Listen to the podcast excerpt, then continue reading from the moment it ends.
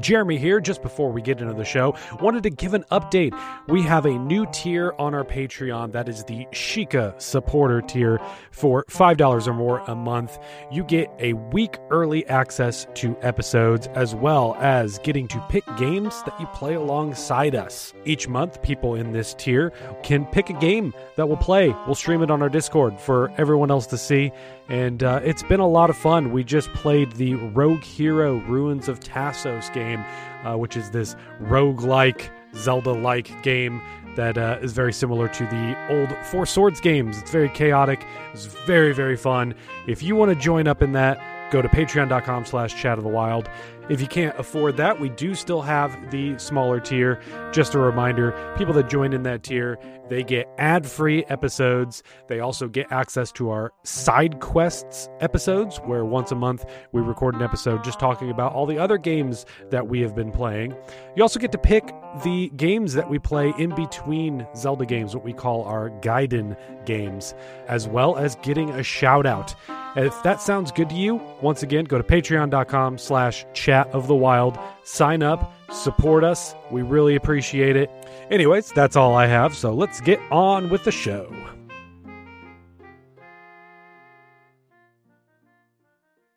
Hi, I'm Daniel, founder of Pretty Litter. Cats and cat owners deserve better than any old fashioned litter. That's why I teamed up with scientists and veterinarians to create Pretty Litter. Its innovative crystal formula has superior odor control and weighs up to 80% less than clay litter. Pretty Litter even monitors health by changing colors to help detect early signs of potential illness. It's the world's smartest kitty litter.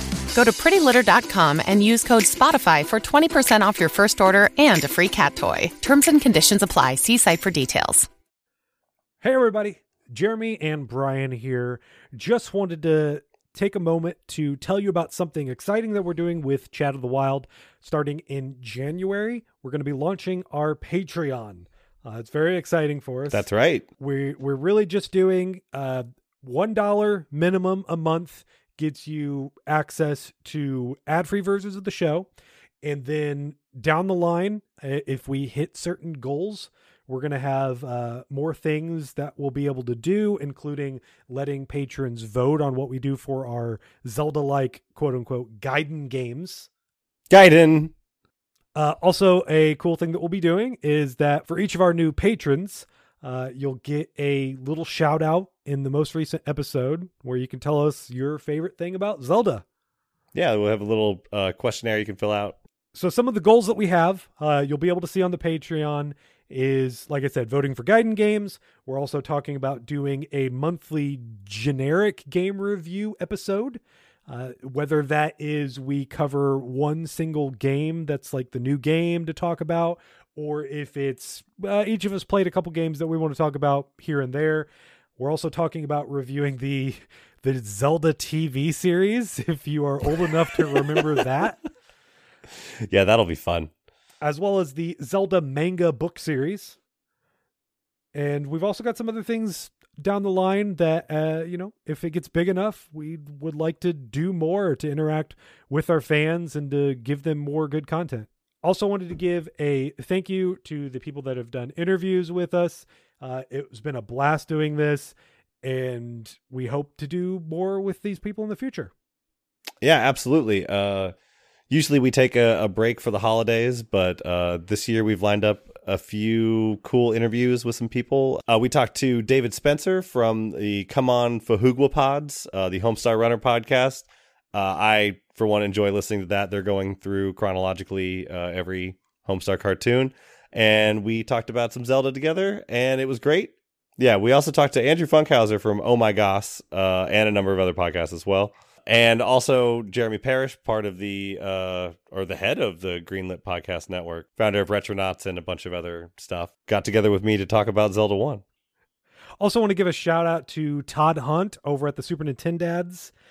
Uh, he he didn't quite make it into our schedule for this one, but we did record a great episode uh, talking about Minish Cap with him that we'll be able to put at the end of the Minish Cap season that will be starting at the beginning of the year.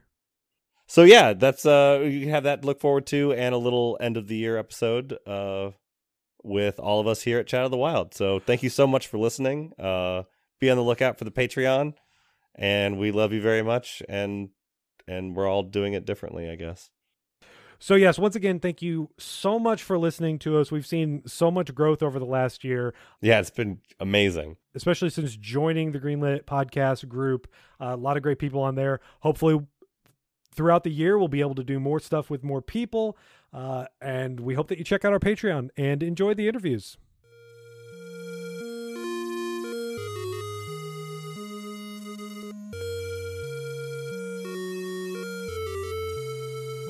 Hello and welcome to Chat of the Wild. I am your host, Brian Hour, and today we are continuing our guest series with uh, the host of Retronauts and a number of other projects, uh, Jeremy Parish. Hey there! Thanks for having me on. Yeah, thank you for uh, thank you for joining us. So uh, we're doing kind of a, an interview series this month where we're talking to people about their favorite Zelda game, and you decided uh, to join us and wanted to talk about Zelda One. Yeah, I wasn't sure if that would be a like a choice that everyone was scrambling for, or if it would be an unpopular choice. I figure most people are going to say like Link to the Past, Ocarina of Time, uh, but for me, the original Zelda is the one that really was the first, obviously, to pull me in, and um, there's still something about it that I think you know, by design, Breath of the Wild is the only game that's really kind of caught that, and even then, it's it's not quite the same. Like there's a there was something about the original Zelda, especially in its time and place, that it was just like no other video game experience, and uh, Yeah. that makes it really special to me. Yeah, that, I think that's kind of where this show came from. Was it started out as a hey, well, let's just play this new game and meet and tell stories, and then we finished it and we're like, we should really go check uh, Zelda One out again. None of us had played it in years, and and we'll just like kind of compare it and see if like they really did pull, you know, kind of get that feeling, which I, I feel like they did a, a good job with with Breath of the Wild and and and getting that that sort of Zelda One feel to it. Yeah, I think I think you know, kind of what they were trying to evoke was one the sense of of openness in that first game, where it was just like, hey, there's all this stuff, go figure it out, and two the the fact that the original Zelda gave you a lot of equipment and and just stuff to juggle, and you didn't necessarily know what it was for, and you kind of had to figure it out, and you would come across things and be like, well, I can't I can't get through here right now, or I can't I can't get past this point right now, so I need something, but I need to figure out mm-hmm. figure out what that is, and it, it didn't really hold you by the hand for that, and I really do feel like Breath of the Wild is the first game that that skips that hand holding in a very very long time. Yeah, no, I agree. Especially after, I mean, that was that became the the battle cry for for Zelda critics was you're holding my hand every game now, and I'm getting sort of tired of it. Um, but yeah, like where in NES Zelda, I I kept trying to use that meat for forever because I was like, it's gotta, it's gonna, there's gonna come a time where I'll need it, and I just don't know when that will be. So I guess I'll just keep it with me. Yeah, I think I think that's one of the puzzles that kind of suffers a little bit in translation. I don't remember what the what the Goriya there says in in Japanese. grumble, grumble. Well, he Oh, says he, yeah. in English he says grumble grumble, but that could mean a lot of things, like grumbling because of discontent. Like Mm-hmm. when your stomach is is empty, it rumbles, not grumbles. Uh, but I think in, in Japanese they used a very specific onomatopoeia for like the sound of a churning hungry stomach, so that was more intuitive and Yeah, absolutely. you know the the translation was okay you know, especially for the time where there was basically there was no real history at that point of japanese games being localized with text into english it was pretty much like you either didn't get games from japan or you got games from japan that had no text in them or they only had english language text because they couldn't fit the japanese characters in there so they just went with romaji Right. you know roman roman letters just because they are more efficient when you only have a little bit of space Yeah, or or then they would have the the dev team themselves try and, and figure it out because well, there's not much text in here. We'll just we'll see if we can make do with what we know. yeah but you know thinking back uh, that came out in 1987 there there were almost no games that had come from Japan with text in them. There might have been like a couple on Master System at that point, but it was Okay. it was just like it was new. Like everything about Zelda was new, a new frontier, new new territory in video gaming. You also had, you know, the fact that it had a battery backup, and I think there might have been a game very late on Atari 2600, or maybe not Atari, maybe it was like on Epoch uh, Epoch Computer Vision or whatever it's called. Uh, like you know, in Japan, a very small minor format. It was it was some esoteric game that might have had battery backup before this. That I'm I'm trying to think of what it was, but but other than that, you really didn't have that precedent. So being able to just save your data in a cartridge as opposed to you know writing down a password or just starting over every time that was that was revolutionary like just being able to jump in and have everything that you possessed when you stopped playing in your last session uh, that really that added just this level of of immediacy to the game like you know it was five seconds from boot up to jumping into the action and you know you had all your money and all your weapons and everything like that was that was amazing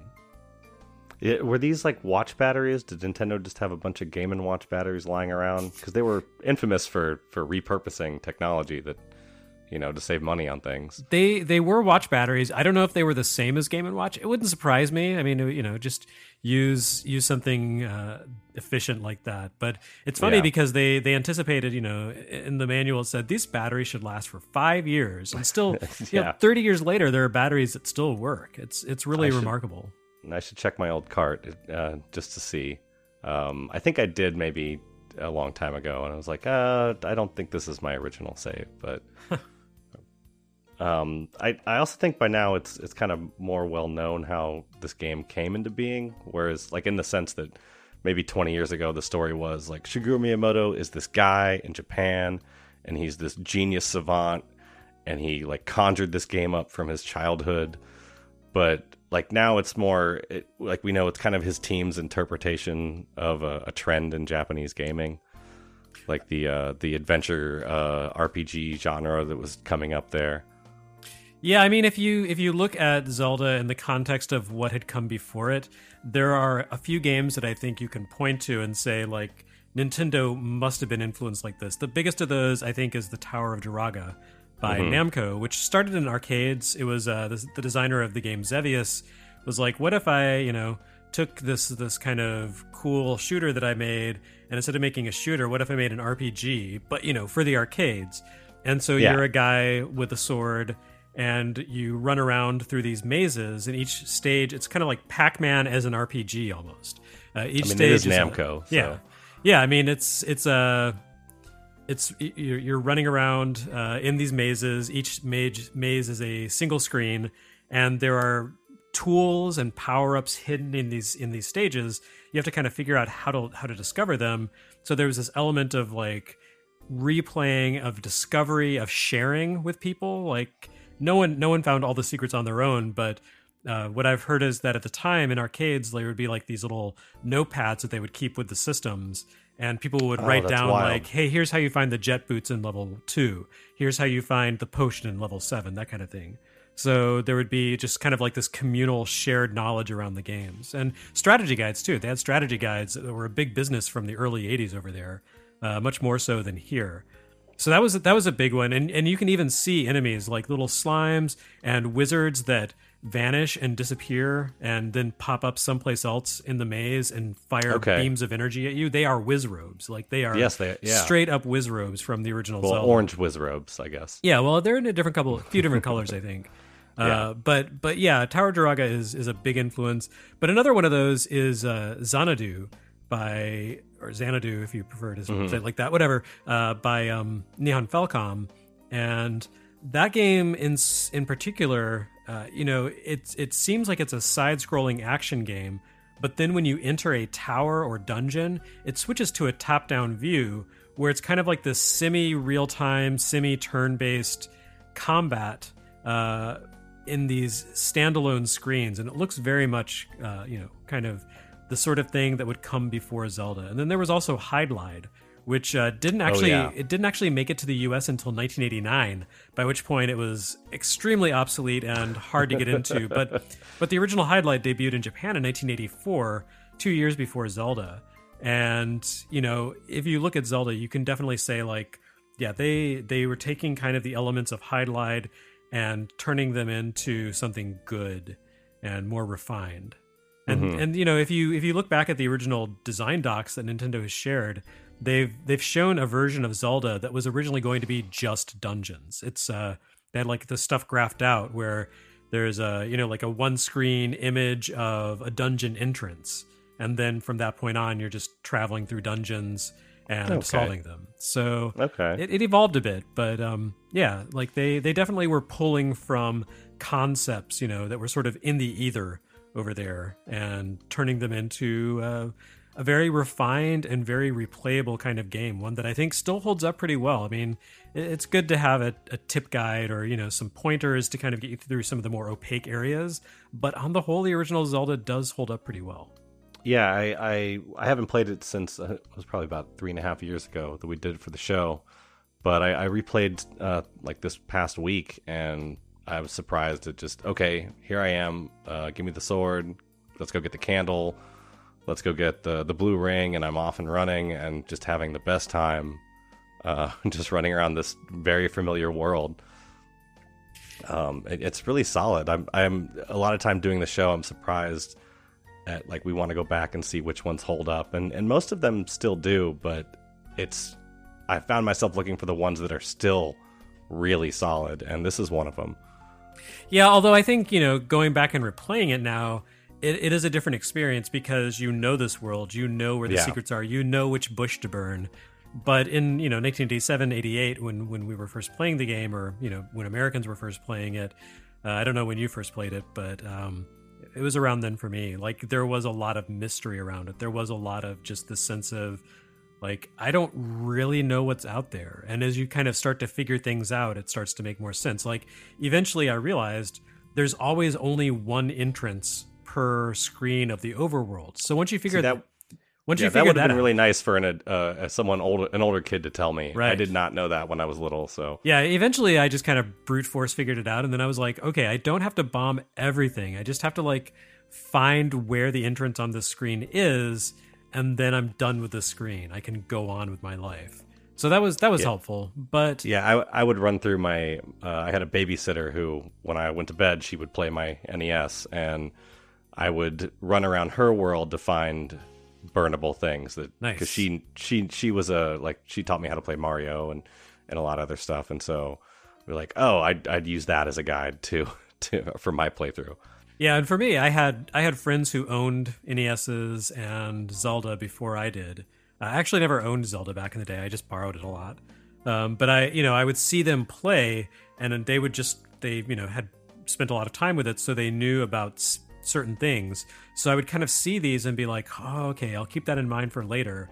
And then, you know, a month or two later, when I was finally playing the game, I'd kind of get to that point where they were and, and sort of fumble around saying, I know they did something here. I know someone bombed something or burned a bush and it was around in this area. So that was kind of helpful to sort of get pointers. Uh, and then, of course, there was, you know, the usual. Um, the usual school network of the playground Yes. network of or sitting sitting around before the class bells started in the morning of uh, you know talking about well I got to this part and I can't figure it out oh well that's where you need to just keep going up into the hills and eventually you'll find a secret oh okay so yeah there was there was a lot of that kind of communal spirit like there was in Japan with Tower of Druaga Yeah, and and I think we, we've talked about doing uh, Faxanadu on the show. Uh, it's like on our list, but not so much Tower of Druaga. I think it's just like I can see all of the influence in there, but and you like you need certain like it's floor by floor by floor, and that's why I don't feel like it, it works for the the format of our show, where we like okay, we're gonna tackle floors one through ten today, so meet back here doing that. Yeah, But- it's but it- it's a pretty repetitive game. There's not a lot of variety. It's like the enemies get harder and less fair, and the secrets become more obscure. But other than that, it's still you're always Gilgamesh with your your very specific sword skills fighting through brick mazes. Yeah, and very interesting sword uh, control too. Like you have to, isn't it kind of delayed almost? Yeah, you have to like hold the button to attack with your sword, and he holds it out and kind of run around with it. But you have to lower your shield to do that. So there's a sort of question of like, um, do you give up your defense in order to attack? And when you when you lower your shield, you actually hold it to the side. So then you become you know, able to deflect projectiles and stuff from that side, but not face on. So it's it It's takes a little deliberate. Yeah, yeah it, it takes a little getting used to. Um, I really like the Game Boy version of Druaga, which uh, came many years after the arcade version, almost a decade later. And they'd made some small refinements to it. Like instead of giving you three lives and you can only take one hit per life, they just gave you one life, but you had a, a health bar with like 100 points. So you could take Okay. like six or seven hits. And it just made it, or you know, it, maybe it was just like four or five hits, but it still just seemed more manageable because one small little goof up didn't force you to start the stage over. Right. Yeah, that's another uh, a game that I always hear come up in Metroidvania, uh, like proto Metroidvania discussions too. Yeah, I I don't know if I'd I'd consider it. Um, you know, like it's not really exploratory in, in the sense of a Metroidvania game because there is there's no backtracking. You're always going up the tower. Uh, Yeah, but but okay. just the influence that it had was was pretty significant. Like there is no action RPG without Tower of Druaga. I think. hmm Yeah, and they were like Namco was sort of playing around with this formula, like like they knew they had something there. They also had some a game called what was it, Dragon Buster in Yep. '85. So like you can see that they're they're like there's something here. We we got we just got to figure it out. And then Nintendo sort of ate their lunch because Dragon Buster almost looks like a Zelda 2. Yeah, I mean, Zelda idea. 2 straight up takes the sword combat and style of Dragon Buster and makes it much better and then adds this much bigger adventure to it. You know, like like like Tower of Druaga, Dragon Buster is a level by level game, although it does have kind of an overworld where once you beat a stage, you can choose to go different paths. And it's like, do you want to go through the forest or do you want to go through the caverns? But ultimately, it's going to reconverge and you're going to end up at a castle fighting a dragon. So there's not really that much exploration to it, but mm-hmm. but you can definitely see like the the roots of the action RPG with the health meter and the very particular jumping sword strike type attack. Like it's very Zelda 2. Yeah. I mean, and this is all happening in Japan. Like over here, we, we sort of have the dungeon crawlers and, and the RPGs. Like they didn't have as big of a following. Um, and unless you had a PC, maybe you'd only played like Warren Robinett's Adventure for Atari. Yeah, and really on the PC side, I can't I can't think of that many if any action RPGs in sort of the console action RPG sense. Like Yeah. when you talk to PC gamers, they don't really think of action RPGs as existing before Diablo. Like to them, Right. action RPG means Diablo. That is specifically what that term means. So everything like Zelda, Secret of Mana, you know, like Golvelius, all those things like they don't factor in. They're like, well, that's just like an action game. That's an arcade game. But but yeah, that that's really kind of selling those games short. So it, it is, yeah, just kind of I think, you know, frame of reference, people have very different way of parsing uh, genres and concepts and kind of stick to their their their sort of preferred sphere of influence. Right. Yeah, speaking of frame of reference, did you have like any experience with the kinds of things Zelda was going for or like when you first played uh, NES Zelda? No, uh, I I wouldn't say that I did. I'd seen you know like Exidy's Venture in arcades and maybe played it just a little bit. Um, I I played you know some sort of proto RPG action type games on TI 99 4A, but it it it had always been just for like a minute or two. Like I never I didn't mm-hmm. have the system my, myself, so it was always just a matter of me kind of you know, finding an excuse to play someone else's machine and getting just a couple of minutes to be like, oh, finally. So, so yeah, when I finally did borrow Zelda from someone, uh, I pretty much kept it for like a month and, you know, just spent a ton of time during my summer vacation that year uh, trying to plow through it. And eventually I did beat it. And by the time I finished, you know, a few weeks after borrowing it, I was like, oh, I I get this game. So I jumped in and did the second quest and beat it like in three days. Yeah. Uh, like because you know the the first quest took you know ten times as long for me to finish, but once I got it, I got it. And I was like, okay, well, I beat the second quest and gave it back, and they were like, "You beat the second quest? How'd you do that?" So Well, was let me of tell you. yeah, uh, just lots of self abuse. Did you say Exidy made a, a game called Venture? Aren't they the people that made like Death Race? They are, yeah. Th- Okay, not everything they did realize was they kept uh, making games. Yeah, not everything they did was uh, was you know uh, vile and and controversial. Um, I think they didn't they also make Chiller. Wasn't that Exidy? The, Oh, the light gun game where you're shooting people apart. There's like prisoners and you're shooting them. It's terrible. I mean, that sounds like that sounds like the kind of controversial thing they do to. But no, uh. Venture was, um, you know, basically like their take on Warren Robinett's Adventure. Uh, Okay. But done as kind of like an arcade game. And so you are like a little smiley face with a sword. Your name is Winky. It's very inspiring. uh, but you're moving through these these dungeons with kind of like um, there's there's sort of like a large contiguous space, and then there are these sort of obscured spaces within the dungeon. And when you go into those obscured spaces, you're entering basically a room. And so then it kind of cuts to a zoomed in version of the room. And you're fighting monsters and getting treasures and stuff. It's it's kind of clunky and kind of basic. I think it had a couple of ports. It was on ColecoVision. Um, so it was it was a mild, you know, moderate hit back in the day, but I don't think most people remember it that well. yeah, because it wasn't controversial. Right? Yeah. I mean, you're playing with Winky, and that's about it. Yeah, I mean, I, I, his, uh, the Steven Kent's book has his picture in like the the middle part, um, and just when I see the guy who who started Exidy, I'm like, yeah, that that seems like the kind of sleazy guy. He just looks like it. Yeah, That would that would make a game about running people over. I'll have to check that out. um, this probably is a good spot to take a break, so uh, we'll be right back after this.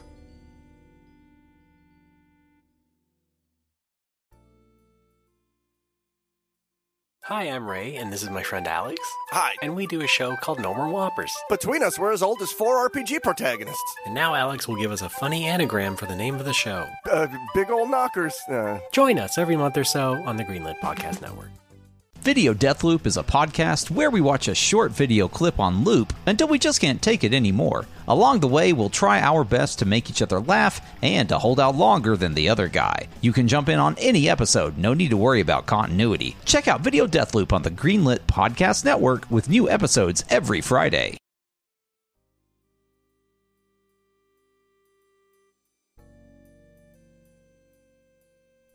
So when you you think back to that summer when you had it for a month, like what's the biggest impression that that it made on you?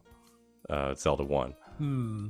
Well, you know, I'd I'd played the game at friends' houses before and kind of watched them play, like I said.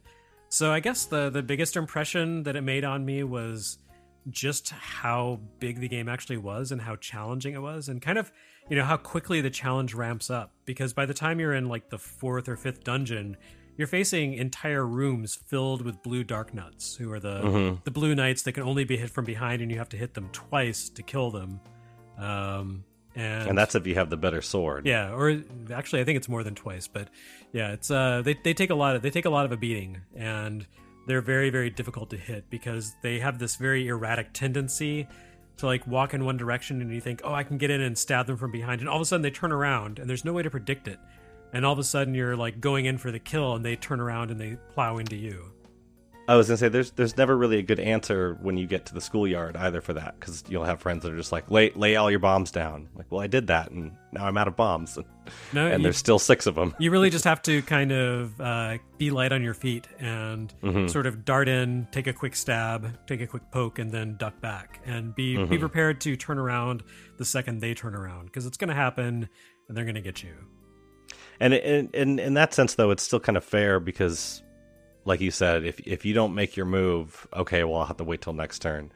Where like we played Golden Axe Warrior, and it just felt like some of the so many of the enemies were just random, and I found myself pining for the blue Darknuts because I was like, well, at least I I could deal with them. It it wasn't like punishing in a deliberate kind of prick way, like where I felt like the the designer had something against me or the developer did. Yeah, it's it's such a, a tricky tricky line to walk. Like, how do you make something that's challenging without being just ridiculously unfair? And I think Zelda does a pretty good job of it. There there are parts in the uh, the second quest that are downright unfair, but at that point you're you're really you know you're you've you've solved like 15 dungeons already in the game. So Yeah, you know what you're in for. like okay so there's going to be a bubble floating around that's going to permanently take away your ability to use your weapon unless you find the other color bubble so avoid it at Really? all costs yeah yeah See, I haven't played Second Quest. okay so in the first quest you know the bubbles are like those little kind of weird like tumbleweed things that float mm-hmm. around and they sort of they they flicker colors. They're kind of flashing as they move around. In the second Yeah. quest, instead of flashing between red and blue, there are red bubbles and there are blue bubbles. And I believe the red bubbles take away your ability to use your sword permanently. Uh, Until you until you find a blue bubble, and the blue bubble, blue bubble gives it back. Whereas in the first quest, if you hit a bubble, you lose your ability to swing your sword for like five seconds. Uh, but then you, you just get it back automatically. But in the second quest, like there are rooms that are just red bubbles, or they'll they'll be like a room with Darknuts and like likes that eat your shield, and maybe there's a Wizzrobe jumping around, and also a red bubble, and there's no blue bubble in sight.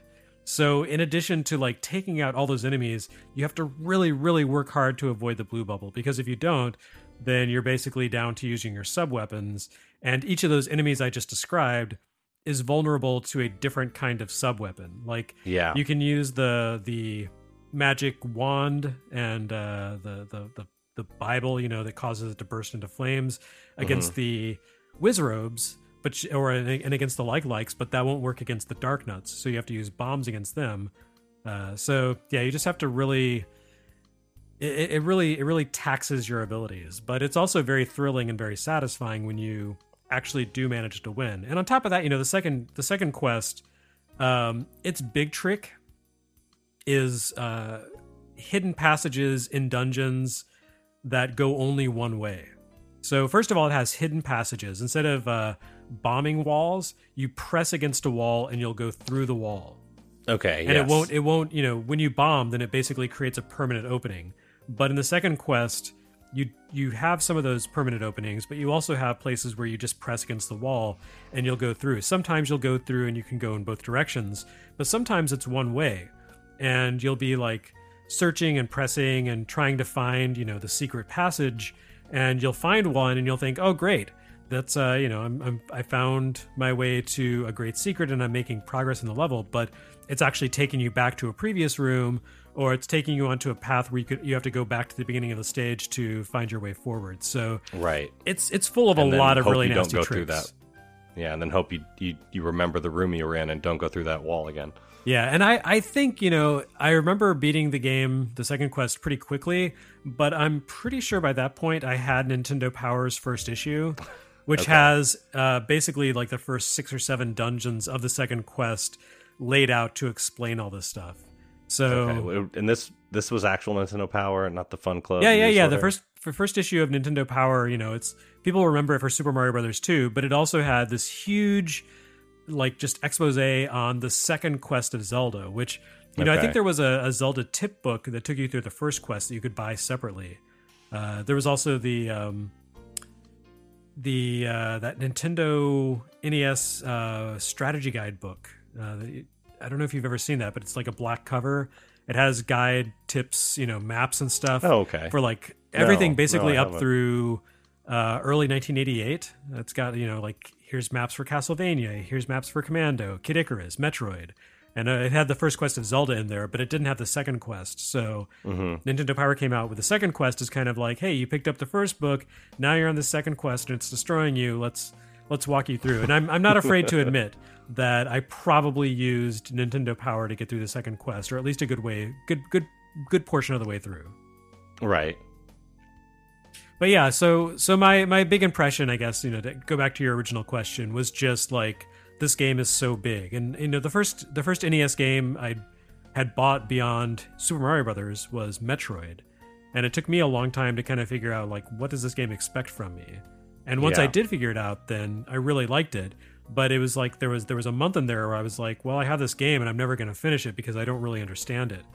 And once I kind of cracked the code, then I did understand it, and I was like, exploring is cool, and I love it. So Zelda was just you know more of that, but in a different sort of context. hmm I think uh, Metroid also lent itself more to taking notes than than I would have in Zelda. Oh, you think so? Yeah, I, I I guess maybe. I mean, I was really I didn't. The people in my age group weren't playing Zelda as much as I was. I was really young at the time, so I guess I played Metroid and and I did take notes, but I didn't in Zelda. Well, I, I I drew maps for myself for Metroid, but with Zelda, like I feel you know the the kind of slower pace of it. You know, it's not as much of an action game as more of a semi RPG.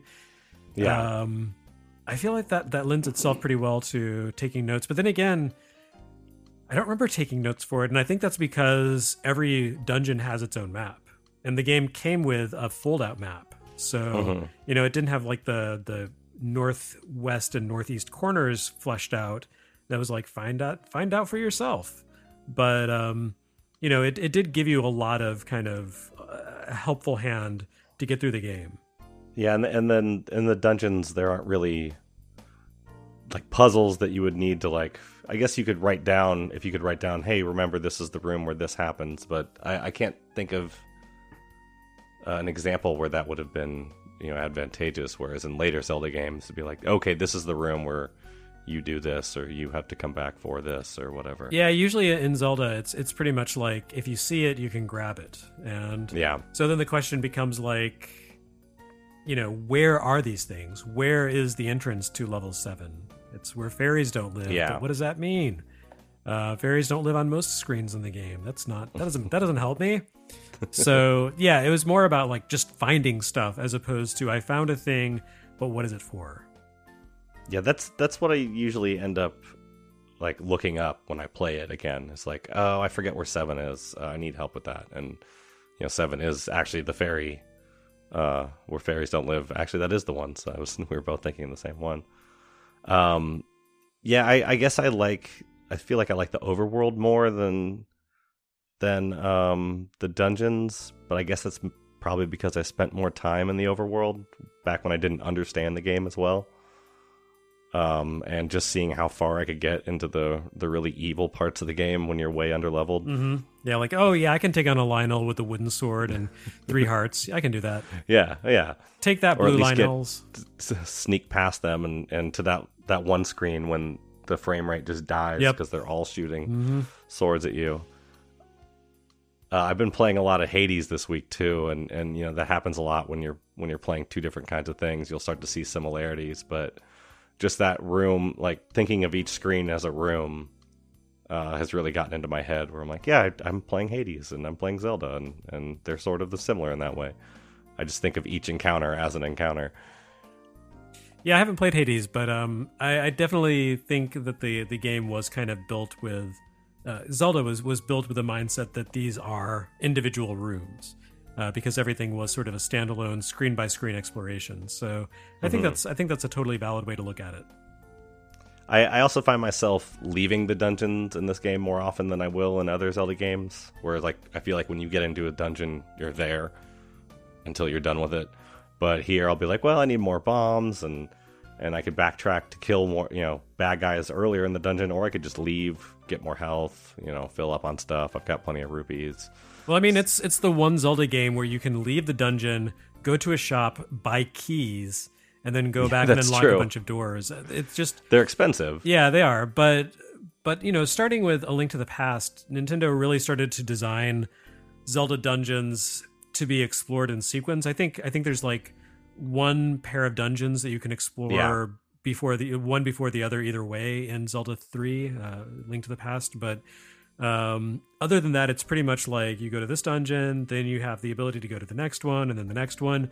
Whereas this, there is there is some of that because you need like the raft to get to the third dungeon, and a ladder to get to another one, and you need um, you know, the flute from stage five to open up level seven.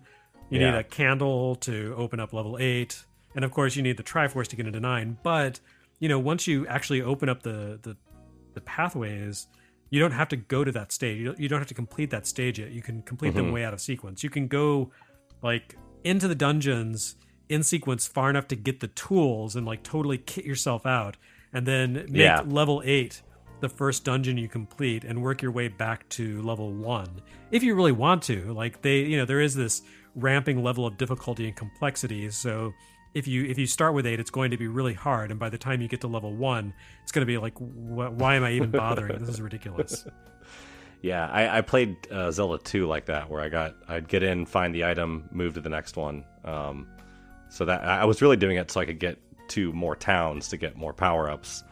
but um, I yeah had to go back and and finish. Like, oh yeah, I never finished two. I should probably do that. Yeah, but that, that can be kind of advantageous in Zelda 2 because when you place the gem and the statue at the end of each palace, uh, it it takes you to the next experience level. So if Mhm. all your experience levels are like five or six, then you're going to get a huge amount of experience for completing a stage. Whereas if you are all like level one and two when you first beat Parapa Palace, you're basically going to get like a little beep. Oh, you leveled up! Congratulations! Big there you deal. go. Yep. That's nice. Yeah. Um, I think also with one and going back to the keys, uh, where a lot of times you can get out of a dungeon with more keys than you walked in with Mhm. because of bombing the walls. Like, you, you know, is it is it three that you can just bomb your way into the boss room Is where it? the Dodongos are? Might be. Yeah. Um, and so like I, I I think I came out of three this week with four keys on me, and I was like, oh well, I'm I'm doing just fine. Yeah, it's uh it's definitely a game. I mean, you eventually get the magic key, so at that point, keys Yeah. become just completely useless. It's you don't even need to pick them up. So I mean it- that's an eight though, so Yeah. you have to really work for that one. right, but but still, even even so, um, yeah, it's just a, a game designed with a different mentality. They hadn't quite fine tuned it yet to be the puzzle game that it would eventually sort of be. Like every Mhm. every labyrinth is a self contained puzzle, and basically each room in the labyrinth is is self contained, and occasionally you'll find places where you have to do something in one area and it'll affect the other. But that's those are pretty uncommon. Yeah. Um. Yeah. It's it's it's it's really simple for the Zelda formula, but I don't know. I it has such an impact. I mean, maybe just because it's the first of, of its you know kind, but yeah, it, this every time I boot this game up, I'm reminded of just like how big of you know much of an impact it left on me, and in a way that not many Zelda games do. Uh, yeah. Oh, sorry. Oh ahead. yeah, I was just gonna say I, I think that's something Breath of Wild Breath of the Wild does pretty well. It recaptures pretty effectively. Is that sort Mhm. of sense of yeah, just kind of do it your own way. Um, solve solve the little labyrinths as best as you can, and there may be some you can't solve right now. So mark it down, come back later. hmm Yeah, the, I think they started to play around. I, it, Breath of the Wild might be my favorite instance of Nintendo letting you mark the map. Mhm. Where in like the the DS ones, they were selling that as a like before the game came out. They're like, you can you can make notes on your map, and I was like, oh, I've always wanted to do something like that. And in the the last few Zelda games that came out, that'll be great. But then the puzzles were actually required you to do that, or, or were, like they were memorization puzzles where you almost had to. Right. It wasn't. It wasn't like a oh I want to make this note. No, I really need to make this note. Yeah, it was kind of to make it work. mandatory, which takes a little bit of the charm away. Yeah, and so in in uh like I was thinking about Breath of the Wild when when I watched my Path of the Hero replay for the first time, Mhm. and all of the big bad guys like Taluses, Lynels, uh, um, Cyclops. Uh, uh, why can't I think of the name of that? Um, but yeah, the the Hinox. Um, Right. They all had skulls on my map, and so when I was watching my little line run around, I would just see it run up to a skull, and then there'd just be twelve X's in a row, and like, yep, that's me fighting my first Lynel. Okay, so yeah, the notes kind of meant something, hmm I think, in that one. So that's that's I like that. Um, I I always think of this. So Shane Bettenhausen said something a long time ago about how uh, Zelda One like changed his life, and he wouldn't be where he was if he hadn't played that game when he had played it, and it left an impression on me because that's how I felt when I played Ocarina for the first time. Because I think I was just at that age where, like, I, I played a lot of Zelda One, but I never really got it, and it, it clicked when I played Ocarina. And, and like, what is it? What do you think it is about like certain Zelda games that just like change the life of of you when you're that age. Like they have a tendency to just be these huge things that that your brain like has to wrap around and, and it kind of changes the way you think about what a video game could be.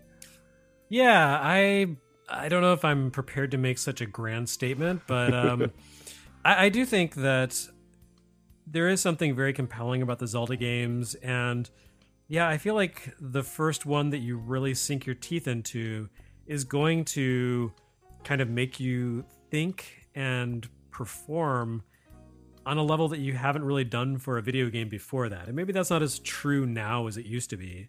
But, Yeah. you know, certainly for a long time, Zelda was pretty unrivaled in terms of what it brought to that style of game. And, you know, there's there's such a blurring of genre boundaries at this point, and even even the Zelda games are kind of are they action? Are they RPG ish? What are, are adventure? What what is what is this now? So Yeah. um, you know, I, I don't think they're quite as unique as they used to be. Um, and I think Breath of the Breath of the Wild still managed to really stand out, uh, even amidst a very crowded field of open world action RPGs. So there is, there is something to that, yeah. But I, I, yeah, I think I think there's just something about the series that's able to really sink its hooks into people, and Nintendo's really effective at doing that. Yeah. Uh, yeah, because I'm a huge. I would say I'm more of a Mario fan than I am a Zelda fan, but Zelda games are always like. It's usually there's usually a Zelda game at the top of my my most favorite game of all time list. So, but uh, yeah, I I played through Mario 64 like two years prior, and and you know c- completed the whole game and spent all my time on it, and it still did not have the kind of effect on me that that Zelda does. Um, so I just I always find that weird. I don't know what it is about Zelda games. Yeah, it's it's interesting because I don't know that there are any Zelda games I would necessarily put on my like top 10 games favorite games of all time list. Like I think all the Zelda games are very good and I really enjoy them, but I feel like they're a little too structured and you have to play a little too much the way Nintendo's designers want you to play them for Yeah. to really give that sort of freedom of expression through gameplay that I really like. And I guess that is what I like about the original Zelda is that it doesn't have those constraints. And it's pretty much, you know, there, there's a reason that there are so many different kinds of like challenge speed runs that you can tackle for that game like mm-hmm. bombs only or don't get any sword but the wooden sword or you know just you can make up your own challenge and say can i beat the game this way? And chances are good you probably can it may take a lot of patience it may be really difficult but the game can be beaten with these ridiculous constraints on the uh, uh, like applied to yourself so that's something i think really you know speaks to the game's favor hmm Yeah, I don't know if I've ever done that that sort of thing with a different game series. I do it a lot with Zelda games, where let's just see if if I can do it with this subset of whatever. Yeah, I think I think some of the bigger NES games, uh, like bigger in terms of scale, in terms of content, are popular Mhm. for that. Like people love to do Final Fantasy runs with you know like Yeah, can you can you beat it with only one character alive through the entire game, or uh, can you beat it?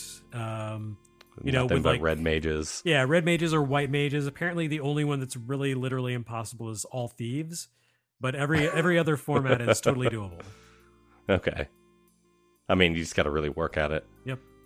Yeah, like white mages, uh, you you can do a lot of healing, but not a lot of damage. So Yeah. I mean, Definitely still at least you're covered on that. right. Okay. Well, um, I think that's uh, that'll about do it. So, I mean, thank you so much for taking time to do this. Um, Oh, yeah, it's absolutely. been wonderful to talk to you. I don't know that we really talked that much about Zelda One, but um, I guess that's that's I mean, kind of the what hasn't been said.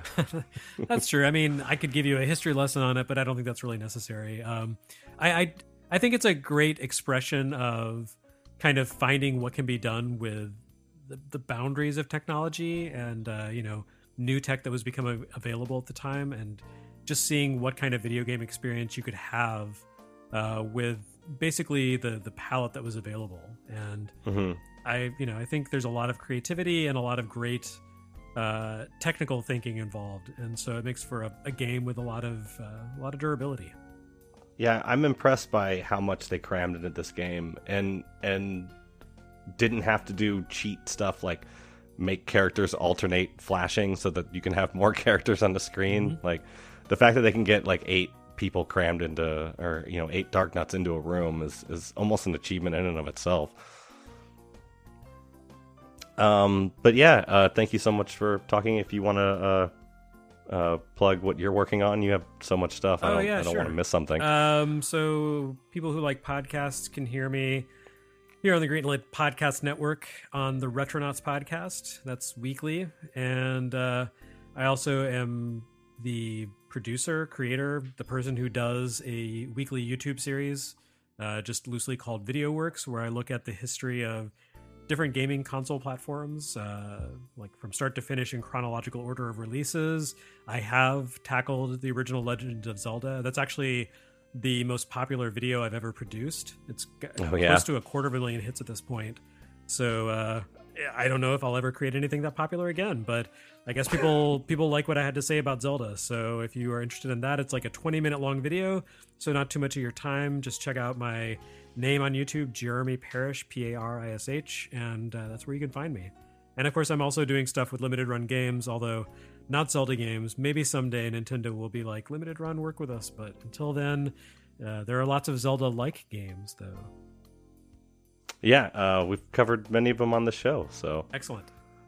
Um, yeah, if you want to uh, send us a message, we are on Twitter at Chat of the Wild, uh, also on Greenlit every Wednesday. Um, so yeah, thank you so much for for taking time to talk to me. Yeah, thanks for having me on the show. It was fun.